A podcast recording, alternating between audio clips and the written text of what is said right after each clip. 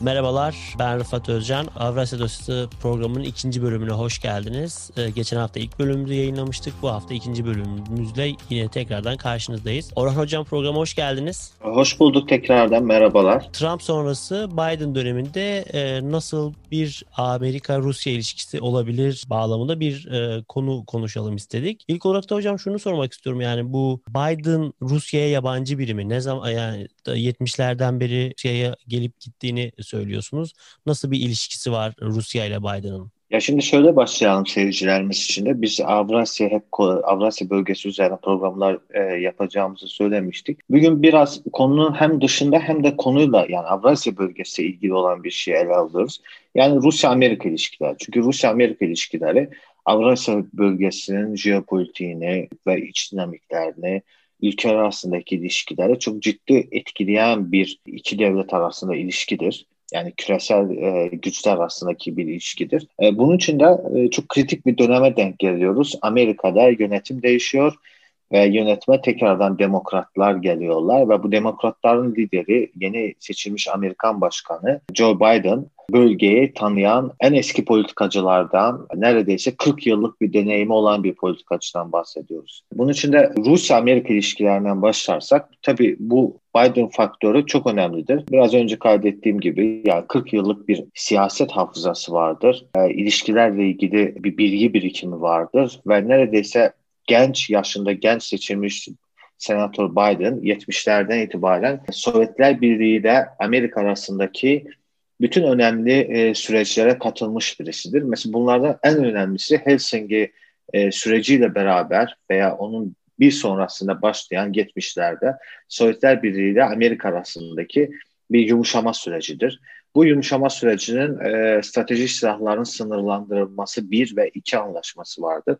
71 e, ve 79'da yapılmış. Dolayısıyla bu iki anlaşması 79'da Biden'ın önderliğinde yapılıyor. O zaman Demokrat Parti'de başkan seçilmiş Jim Carter Biden'dan böyle bir görevi e, devralmasını ve bu kongrede bir komisyon üyesi olarak Sovyetler Birliği'ne gidiyor yani bizim tarih kitaplarımızı okuduğumuz Gromyko gibi, Brezhnev gibi yani Kasigin gibi insanlarla bir diplomasi yürütüyor ve bu insanlarla bu anlaşmayı e, yapılmasını sağlıyor.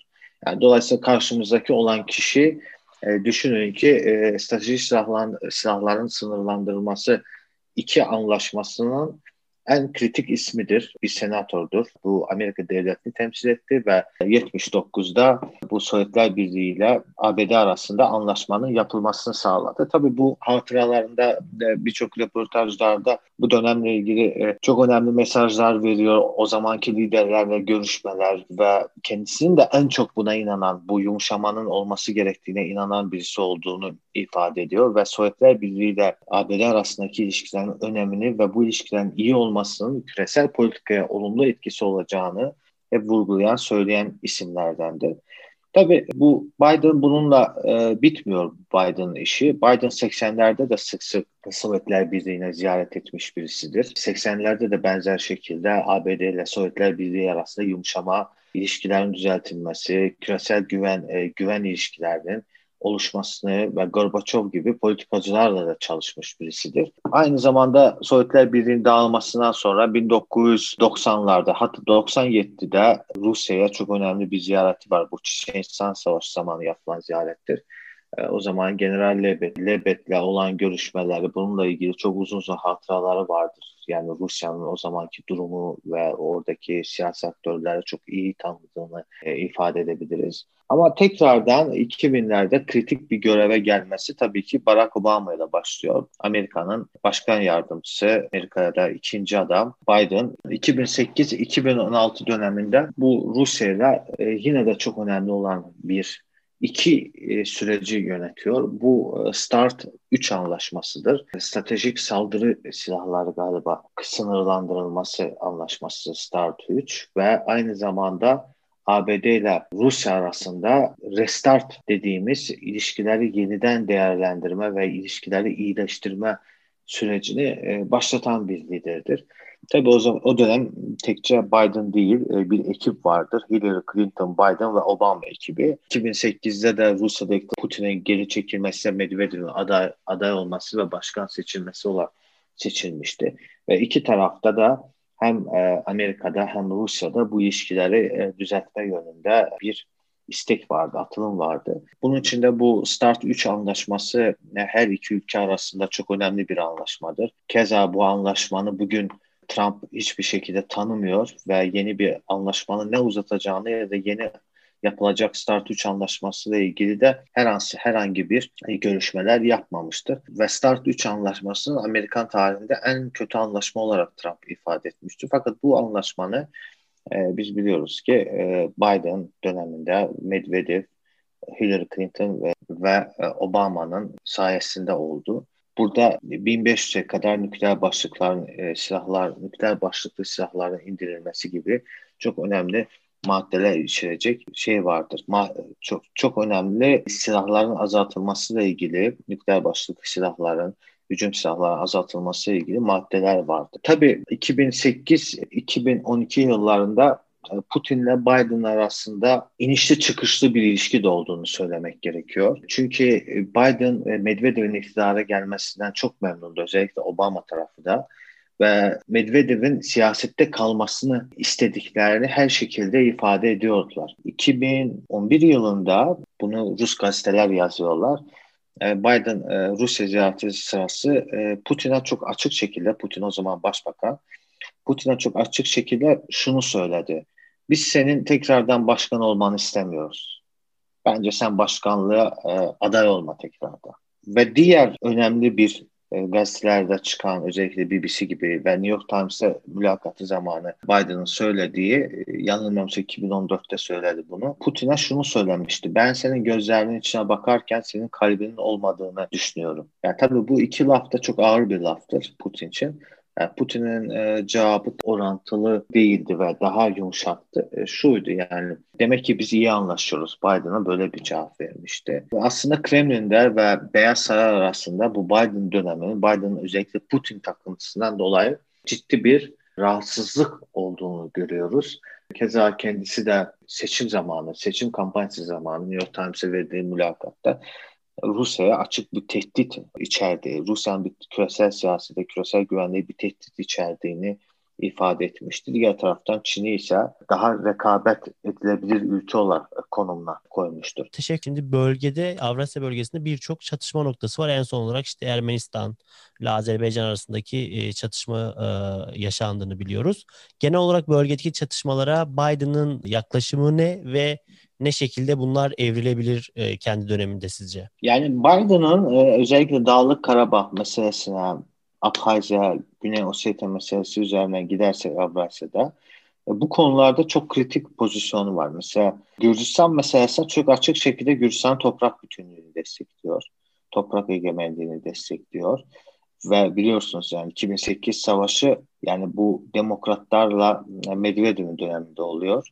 Ve bu savaş sırası Amerika çok açık şekilde Putin'in savaşı durdurmasını yani Rusya'nın savaşı durdurmasını istiyor ve açık şekilde Gürcistan merkezi hükümetinin Abhazya ve Güney Ossetya politikasını destekliyor. Diğer taraftan 2008-2009 yılları aynı zamanda Azerbaycan-Ermenistan arasındaki Dağlık Karabağ çatışması konteksine dikkat alırsak işte, futbol diplomasisinin Türkiye'de yaşandığı bir dönemdir. Yani bu futbol diplomasisi e, Abdullah Gül'ün Dışişler Bakanı iken bu diplomasi başlatılıyor 2008, 2007'den itibaren ama 2008-2009'da açık şekilde demokratlar tarafından destekleniyor. E, dönemde Hillary Clinton olsun, Biden olsun bu projeyi çok açık şekilde destekliyorlar. Projenin amacı e, Türkiye'de Ermenistan sınırlardan atacak ve bu şekilde bunun e, gelecekte Karabağ krizine e, olumlu bir etkisi olabilir Azerbaycan'la Ermenistan arasındaki krize. Tabii bu, demokratların Ermeni diasporası ilişkisi de çok gizli bir şey değildir. E, demokratlar Ermeni diasporası çok iç içe olan bir partidir e, veya Ermeni diasporasının etkisi gücüdür ama yine de Amerikan devletinin bir dış politikası olduğu için, çıkarlar olduğu için demokratlar bazı konularda Ermeni diasporasına taviz veriyorlar. Bazı konularda vermiyorlar. Şunu da dikkat almak lazım. Azerbaycan üzerinden gerçekleşen bütün enerji projeleri, Traseka gibi transatlantik ulaşım, enerji ve diğer şeyler kapsayacak projelerin çoğu demokratlar dönemi oldu. İster Bakü Tbilisi Ceyhan, ister Bakü Erzurum ve başka enerji projeleri. Bunlar hepsi demokratlar döneminde desteklendi. Yani demokratlar dediğim Bill Clinton zamanı desteklendi. Yani demokratların bölgeye e, bir yayılmacı bir politikası vardır. Bölgede bölgeyle Batı arasındaki ilişkiler daha da sıklaştırma bir politikası vardı. Tabii Obama döneminde buna çok bir taraftan istekli olan şahin bir demokrat daha vardı. Bir taraftan bunun Rus-Amerikan ilişkilerinin restartında olumsuz etki yaratacağı için sustuğu dönemler de oldu. Yani dolayısıyla bu dönem bence daha şahinci bir politika söz konusu olacak. Çünkü bu şahin politikayı zamanla Obama önünü kesmeye çalıştı. Özellikle 2008 ile 2012 arasında.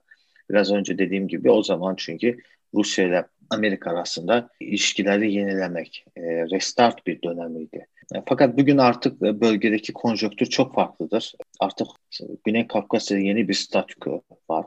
Dağlık Karabağ bölgesini Azerbaycan e, geri almıştır. Bir tek Dağlık Karabağ yaşayan 120 bin Ermeninin oradaki anklavın geleceğiyle ilgili sorular söz konusudur. Diğer taraftan Apayza Ossetya artık Rusya tarafından tanınmış e, devletlerdir. Uzun yıllardır ki Gürcistan ile Rusya arasında bu konuda herhangi bir ilerleme yoktur görüşmelerde.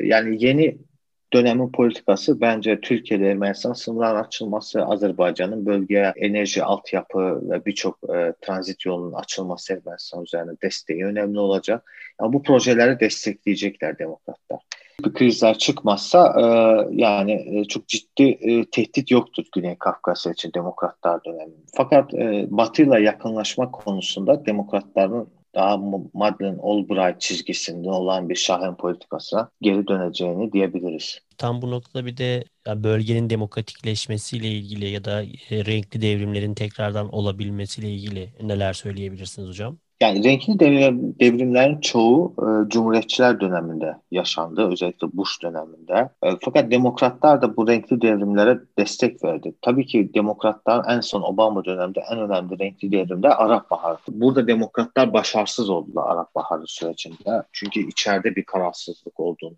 olduğunu görüyoruz. Benzer bir şeyin Avrasya bölgesinde devam edecek mi? Bence edecek. Yani mümkün kadar demokratlar e, kendi çevrelerindeki olan demokrat demokrasinin yayılması, insan hakları meselelerinin gündeme getirilmesi, bölgenin demokratikleşmesi adında bütün vakıflara desteklerini artıracağını düşünüyorum ve bu süreç devam edecektir. Onun için de e, bölgedeki birçok ülkelerde erken seçimlerin olmasını veya iktidarın mevcut koalisyonlarının değiştirmesi söz konusu olabilir. Mesela buna örnek olarak şunu söyleyeyim. Putin iktidarı Biden'ın gelmesinden sonra çok önemli bir karar verdi.